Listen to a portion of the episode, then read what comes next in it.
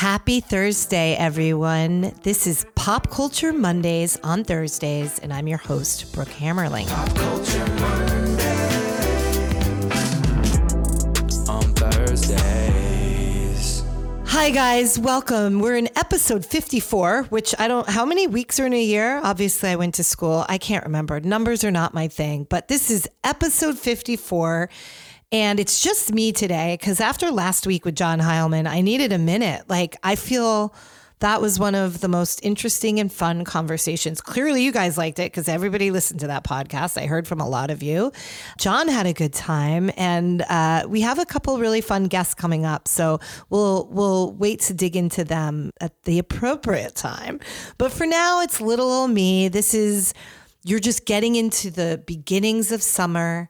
It's a long weekend coming up, I, at least in the US. I don't know. Sometimes we share bank holidays with the UK, but for those of you in other parts of the world, we in America have this thing called Memorial Day, which is like the kickoff of summer.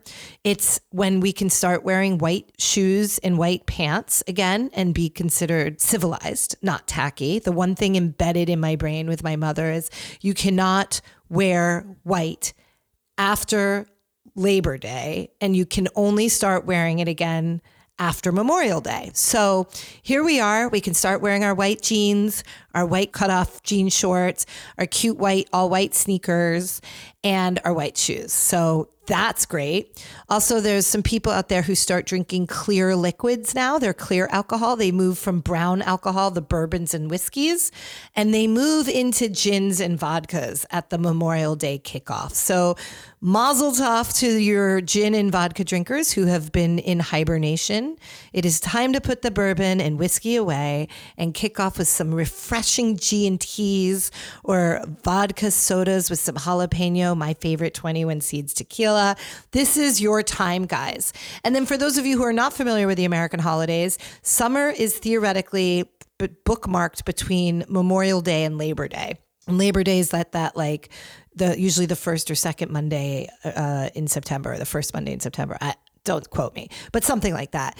I I don't have children, so it baffles me to no end to understand how my friends in different parts of the country or even same cities but public school versus private school, kids all are on different schedules. So I grew up where I don't really I mean, I was out of school more than I was in school, my poor parents, but I in terms of holidays, like we were out right after Memorial Day. Like we would be out of school the beginning of June, early June, and we would not go back to school until after Labor Day. Now, some kids get out of school before Memorial Day and go back to school before Labor Day, which really confuses me. It's really strange. I don't understand it because Memorial Day is the kickoff of summer. Labor Day is like summer's over. You remember the Labor Day ads, like back to school, Labor Day special, but some kids have been back in school for four weeks by that point. So I, it doesn't make any sense. But we're here to talk about other things than the summer schedule.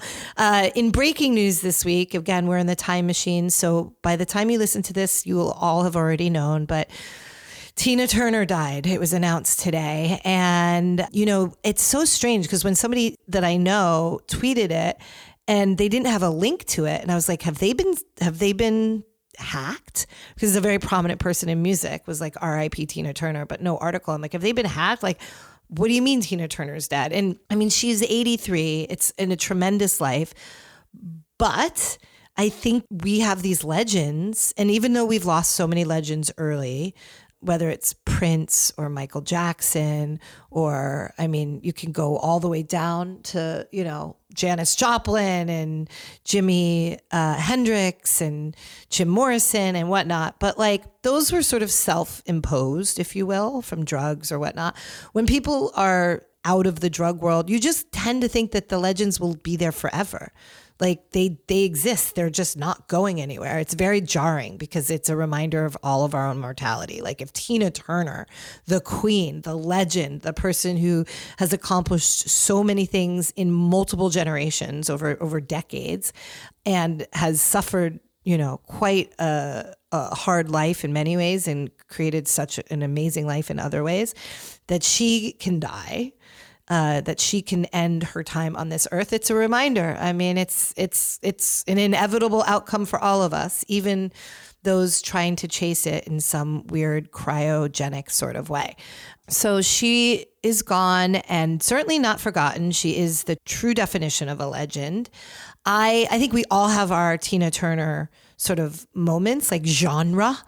And I'm sure everybody has, you know, a moment of Tina Turner, whether it was, you know, the Ike Turner days, or for me, it was definitely like, we don't need another hero, the Thunderdome days. Like, she was incredible back when we can actually say we liked Mel Gibson, the Mad Max stuff. Like, this was in that moment where it was like, I think it was the 80s, but it was the it is you know very dark. It was a we were in the Cold War kids. We grew up thinking we were going to die from global thermal nuclear war, and this sort of post-apocalyptical movie setting of Mad Max, and then this like v- like she looked like a lion, this like wondrous warrior, and then singing the song that you know I don't know. It just it felt it in your bones. It felt it in your blood. It made your hair stand up.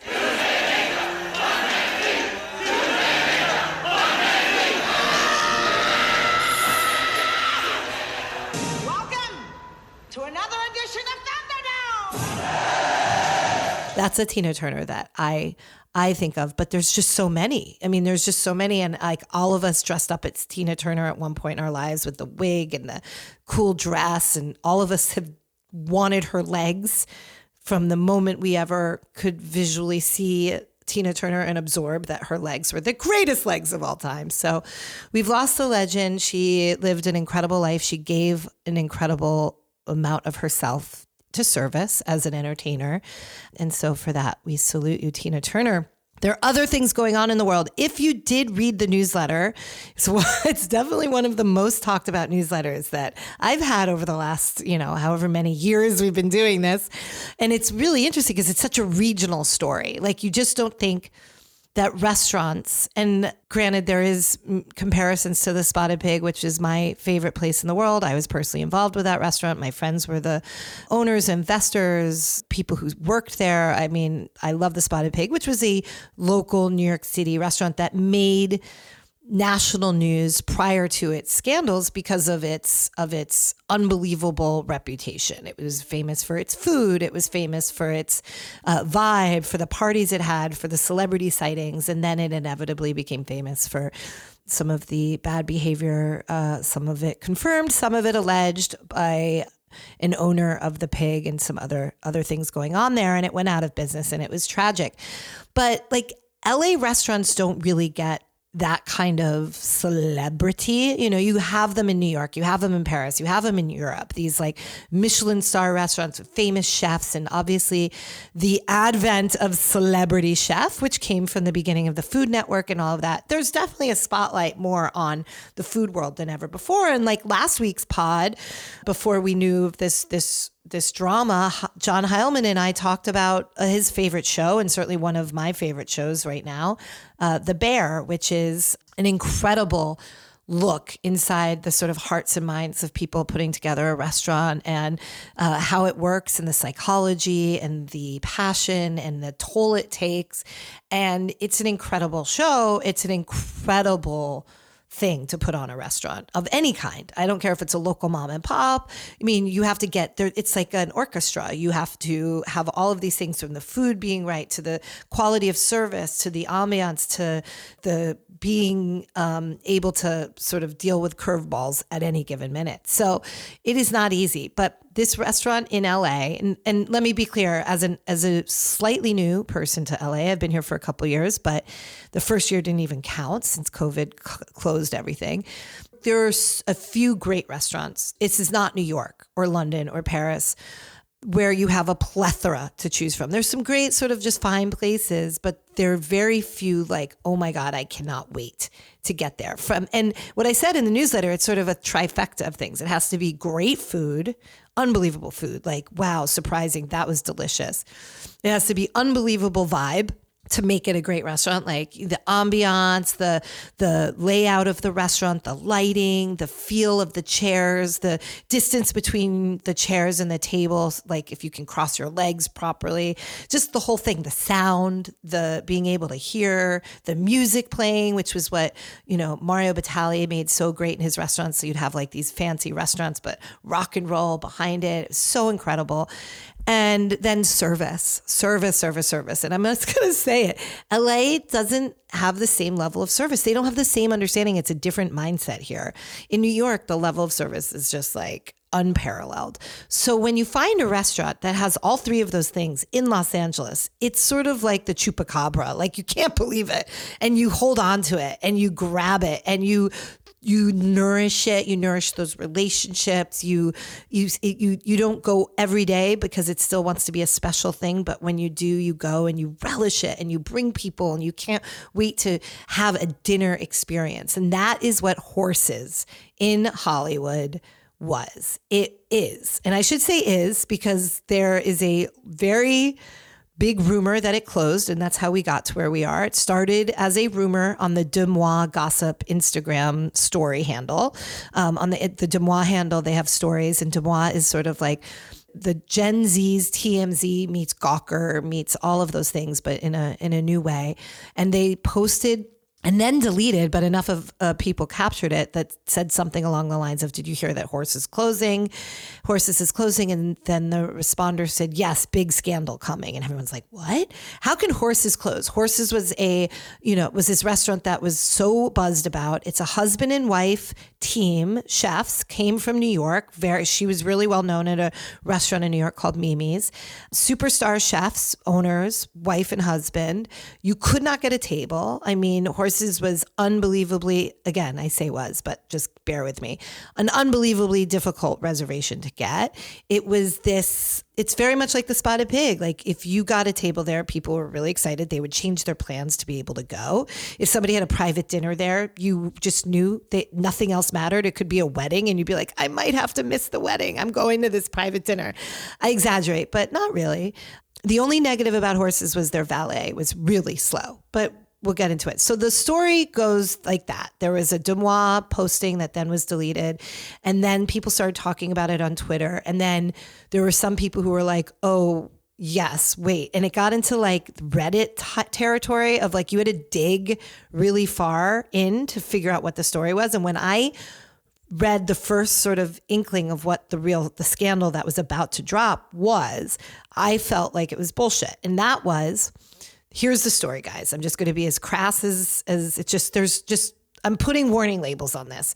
If you are triggered by weird sexual behavior and the killing of animals, then I would skip ahead. Say, Alexa, fast forward 30 seconds.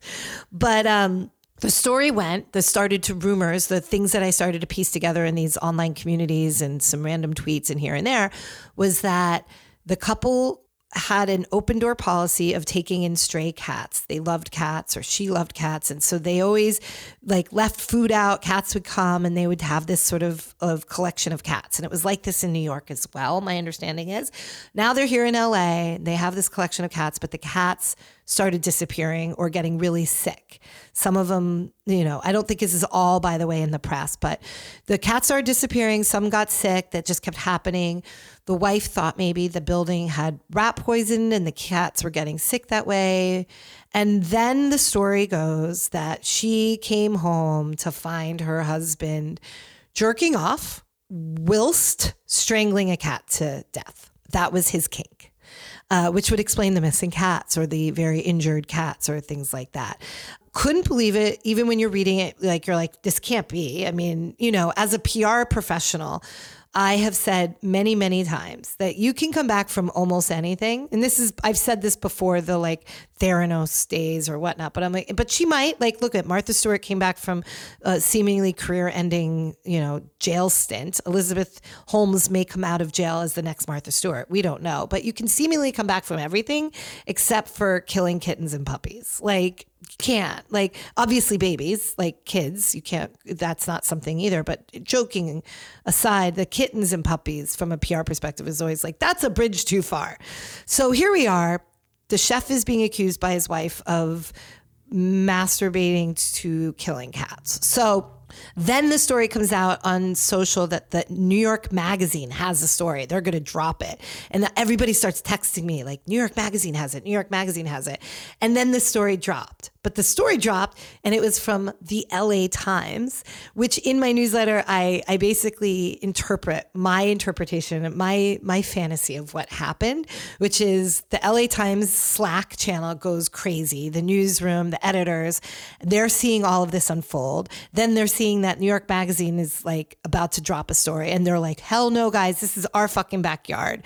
We can't let New York Magazine scoop an LA story. This is us. Get to it, get to it, get to it find the documents, see if there are court records, like da da da da da. And that's where we ended up. So the LA Times broke the story. It turns out it was it's an ugly divorce. It's been going on since November.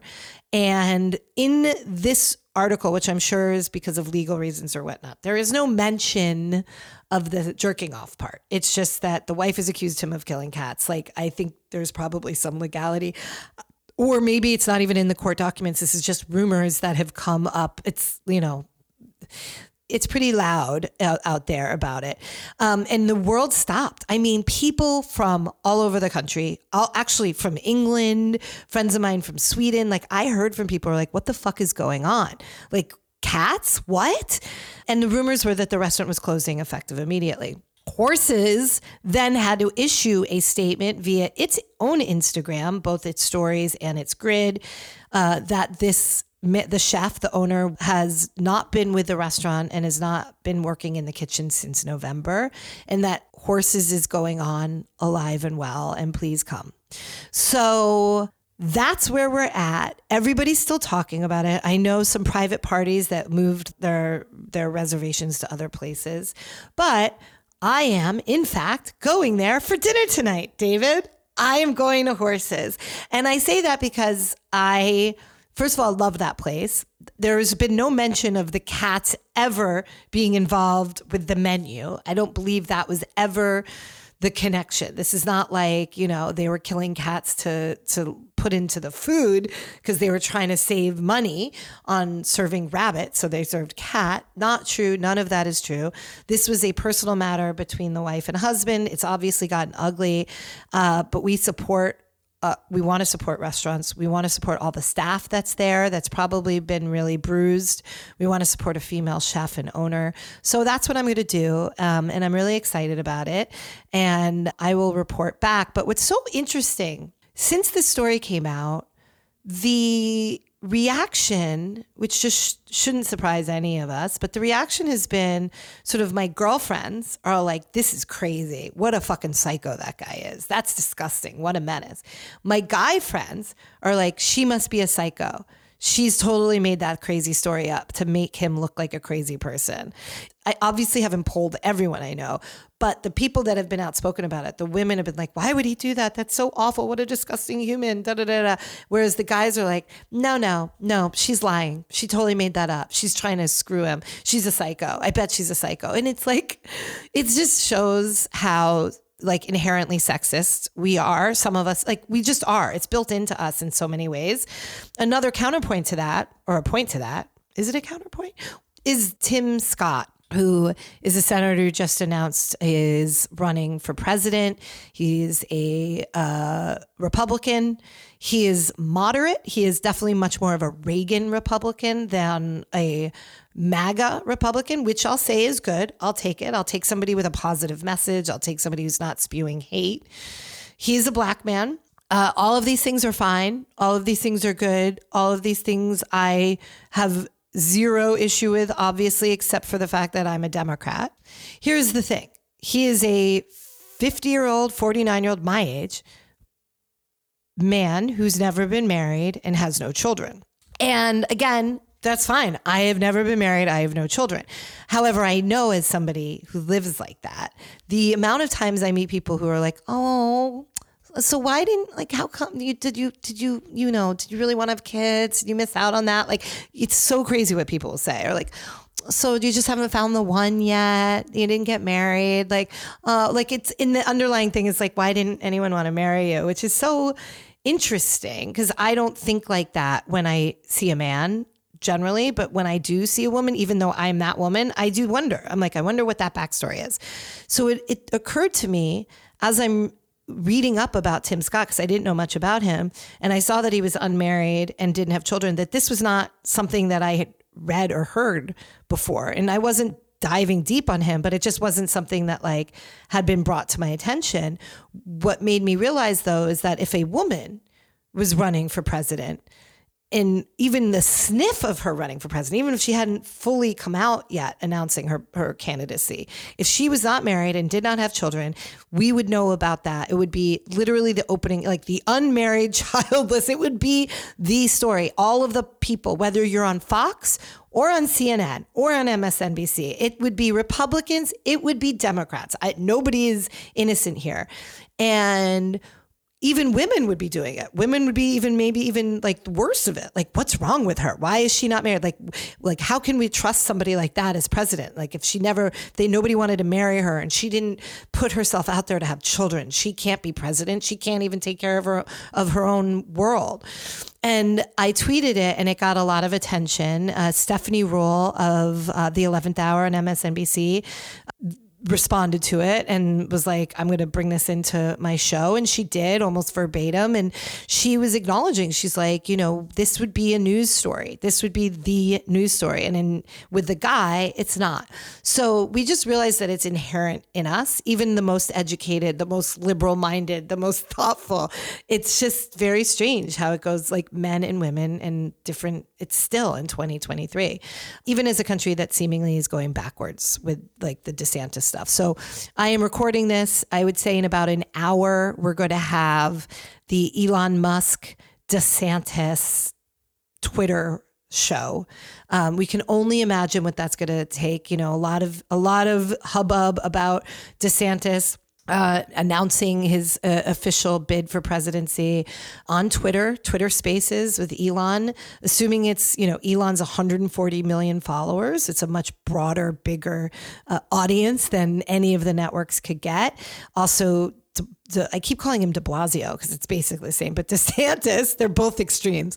DeSantis has bashed mainstream media as his predecessor Trump has, um, or I say predecessor, I guess mentor Trump uh, Trump has mainstream media, and and you know uh, Jason Calacanis, who uh, I know and and care for quite a bit, but don't always agree with him. He is going on Twitter saying mainstream media is salad. They're just they can't get enough. They can't they can't get their heads wrapped around why he would do that. I don't think that's it. I think people can absolutely get their heads wrapped around why they're doing it. It's just it's just so like he's not going to get the hard questions. He's going on what's now a much more conservative platform led by Elon. This is a man who has who has put out hate. I mean, they are are pulling um, Amanda Gorman's poem from Biden's inauguration has just been pulled from a school in Florida. Books are being pulled from shelves all over the public school system that are you know absolutely not books that should be banned and they are pushing forth an anti transgender uh, movement, um, making a drama that doesn't exist into a drama. The whole the bathrooms, like as if there's like a whole crazy conspiracy of people dressed as trans people using bathrooms as praying grounds to convert and abuse children. This is not a thing, guys. It's just not a thing. Like it's just, you know, has it happened? There are lots of bad things have happened in bathrooms, regardless of whether they were gender neutral or male or female or whatnot. So let's be clear. So, of course, this is giving an audience to that on DeSantis with Elon, who has made it clear he's you know, anti woke, which I think is so funny because you're basically saying you're ignorant because being woke means you're being, you're enlightened, you are engaged, you are thoughtful, you have expanded your mind, you've amplified your thinking. So to say you're anti that means that you're an ignorant fuck, which is perfect. Perfect. So be anti woke, you ignorant fucks. It's just trying to weaponize the term woke is, you know, if you're going to weaponize woke, then I'm going to just keep using Space Karen with glee. Space Karen, Space Karen, Space Karen for our little Elon Musk. And DeSantis is just like my favorite is he's just so unlikable, but him trying to be a likable guy and he's in New Hampshire this week and they have video. He like comes in this restaurant. He's like, it sure smells good in here. I'll tell you that. And then he like walks up to a guy and he's like, what's your name? Guy's like, my name's John Smith. And you would think DeSantis would then say the follow up to that in a human interaction be like, hey, John, nice to meet you. I'm Ron DeSantis. I'm running for president. Like, whatever you do. He goes, instead, he goes, I'm John Smith. And DeSantis goes, okay. Like, first of all, it was the strangest response. Second of all, he was like saying, okay, like, I like I didn't really want to know your name. Like, why are you still engaging with me? Move on, you little like person in my way. It was so awkward. I mean, this guy just makes my like Trump at least has, you know, the the celebrity, the fame, the the misconception of power that people had of him, but DeSantis doesn't have any of that. And it's interesting with what Heilemann said last week about Florida. And if you didn't listen, I encourage you to listen to last week's podcast, but he's like people mistake Florida for like being just like America. Like it has always been a weird little siloed place. It's always been strange. It's always going to have this weird stuff. And just because you're a governor of that state, it generally does not translate into being governor of the, uh, being the president of an entire country. So we'll just have to see. I just wonder if this is going to be the moment where we'll be like, oh God, like Trump is better than DeSantis. Let's like let's get Trump in there. That's that's the crazy days we're in. It's the crazy days that we're in. Um, so with with that one, I just want to get onto some some beautiful change palate cleanser, if you will, and that is RuPaul's House. And I talked about it again in the newsletter. We'll put the link in the show notes, but I mean, his house is unbelievable. It was featured in Architectural Digest. It was the video. It's like our modern day cribs. So MTV Cribs if you guys remember, it was like the 90s and it was handheld cameras and they'd come into like, you know, like, I'm Shannen Doherty of 90210. Oh, welcome to my crib. And it would not be her crib. It would be like her, this is my dressing room on the set of 90210. And of course, I have nothing but Red Bull and Diet Coke and like we eat candy and blah, blah, blah, blah. And it, sometimes it was their house. Sometimes it was their dressing room. Sometimes it was a set made to look like a house to make them relatable.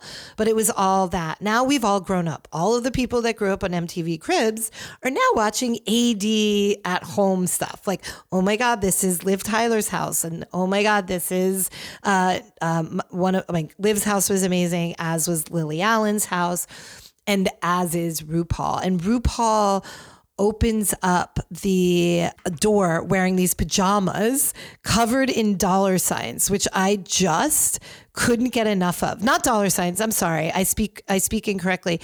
It was the signs of money in different currencies. So like yen and the English pound and all of that stuff. So it was something that I normally would be aghast at, but you know what? RuPaul can pull it off. RuPaul can pull anything off. And this house was spectacular. And the new tagline for everything, La Cornue, La Cornue. And his laugh, they have laugh tracks of RuPaul's famous laugh. And the La Cornue line is this brand of oven. It's very expensive, very gorgeous.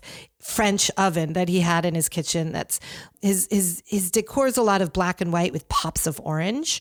And so as he's going through the kitchen, he just starts screaming "La Cornue," and I'm like so here for it.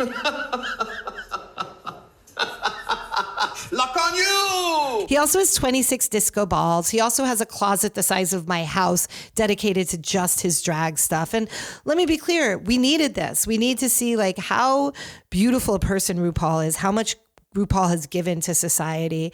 And at this moment in time that we're celebrating RuPaul, uh, the juxtaposition of it all is that, you know, they're trying to criminalize drag. I mean, it's just a fucking crazy world we're living in. I, I can't get my head wrapped around it. But we have RuPaul to thank. And I have to say, we have to lean into the positive and not the negative. And there's other things going on. Target right now has become the new Budweiser. They're getting slammed, slammed for having clothing that was for children that were in pride colors, celebrating pride. There are lots of children of gay couples. There are lots of children of, of straight couples who want their children to be very, uh, you know, aware and thoughtful and so forth. There is also a product line of clothes that allow people to tuck things. So bathing suits for men going through transition who may not have had surgery and they can that's how they can wear clothes such as bathing suits and being able to tuck it. And it's very inclusive, and Target was very inclusive in that, but the backlash has been real. A lot of stores are pulling it. And, you know, you have both sides of the aisle arguing. You have, you know, people outraged, the families outraged, com- people taking videos of themselves mocking these clothing.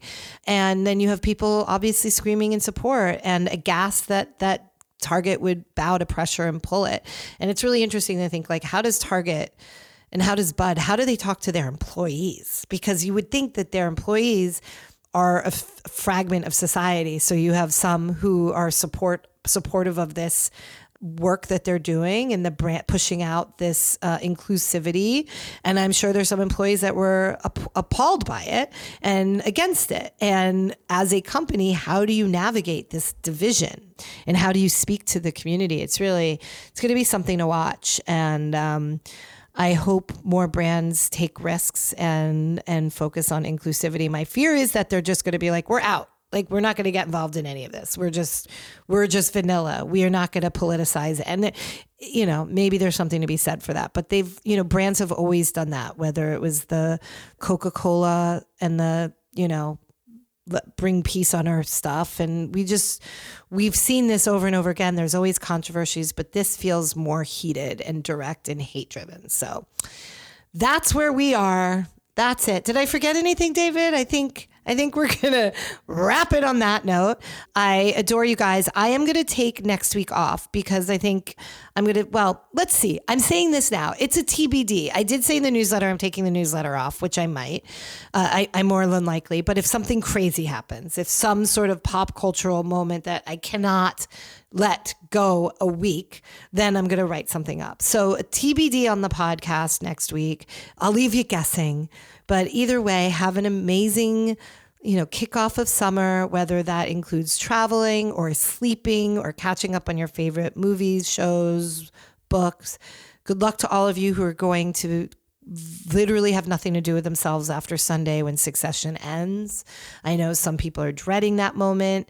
Also, just a reminder HBO no longer exists. They've killed HBO. It's now Max. Apparently, you have to download a new app you can't use the HBO app on your in your app world if you're on Apple TV or Roku or whatever you're to have to fucking download a new app because the geniuses at Warner Discovery could not figure out how to just change the current app.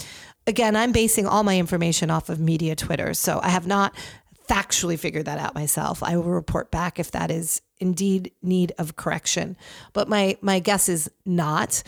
And before I end, just because it's habit. I got to do Marry make out mute.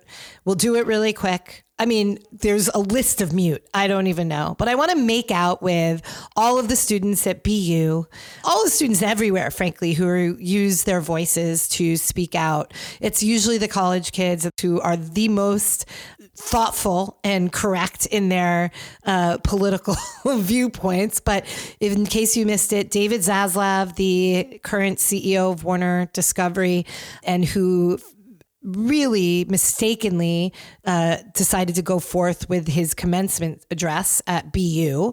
Um, and I say mistakenly, it's not the right time for anybody in the entertainment media world to be taking a sort of spotlight while there's a writer's strike, but probably even less so for David Zaslav, who, in an interview on CNBC right before their earnings, um, when asked what was going to end the writer's strike, he be- he said, "I believe people's love for work. Like it's like they're going to need to come back to work is what's going to end the writer's strike because they're going to not have money. Their love for work, aka they're going to have to have a job. So the students of BU, the minute he was being introduced, were it wasn't just the boos." It was like people can take a boo. They were like, fuck you, pay your writers, fuck you, pay your writers. And it was a cacophony. It was so loud. Um, my favorite was the, you know, one of the professors or something sort of behind him, his left shoulder, who like turned and looked at her colleagues and was like, oh snap, like saw that one coming. Uh, he tried to get through it wearing his weird like Matrix sunglasses and he looked like a villain character out of a Bond movie.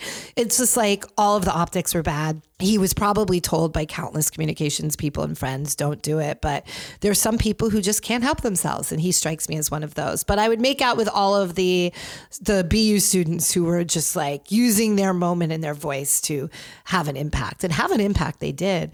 I would marry tina turner. I you know my god what a life she lived. What a what a legend she was. Fashion icon women's movement icon you know, independence for women, that, just everything. Her voice, her story, her struggles, her, the trials and tribulations. I would marry all things Tina. Um, and then, I mean, the mute. I, let me go through the list. There's Space Karen, there's DeSantis, there's David Sacks, sorry. There's Target hate, there's all of this stuff. It's just like, for the love of fuck. We're back in the Tipper Gore days of like, you know, the music, the children. It's not going to go anywhere, guys. It's only like, you're going to think back at these times and be like, we were so innocent because it's, you know, Godspeed. And with that, have a lovely Memorial Day and catch you on the other side.